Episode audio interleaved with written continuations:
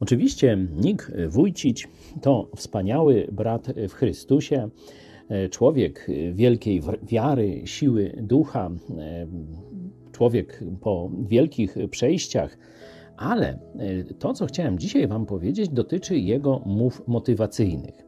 Jego, no i można powiedzieć, innych podobnych chrześcijańskich mówców motywacyjnych. Oni często mówią o zaufaniu Jezusowi, o zbawieniu w Jezusie, o tym, że oni uwierzyli w Jezusa Chrystusa. Rzadziej już tam wzywają innych do zaufania Jezusowi, no ale powiedzmy, że to można wywnioskować z ich wierszy. I tysiące ludzi zachwyca się, słucha z uwagą, czyta książki, ogląda później na YouTube y, czy w jakichś innych portalach i bardzo fajnie. Ale dlaczego nie ma z tego znaczącego efektu ewangelizacyjnego? Oczywiście, nie neguję, są pojedyncze przypadki, ale biorąc pod uwagę tyle wyświetleń, powinno być jakieś nieco więcej tych nawróconych, a tego nie widać. I moja teza jest taka, że ludziom nie wystarczy tylko pokazywanie dobrej nowiny, pokazywanie właściwej drogi,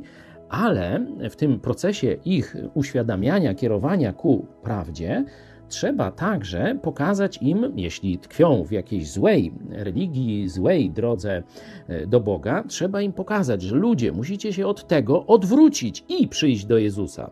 Otwórzcie sobie 14 rozdział dziejów apostolskich, tam Paweł przemawia do e, religijnych ludzi, w pewnym momencie chcą nawet z niego zrobić Boga, składać mu ofiary i tak dalej. I w pewnym momencie Paweł rozdziera szaty i krzyczy do tego tłumu. 15 werset. Ludzie, co robicie?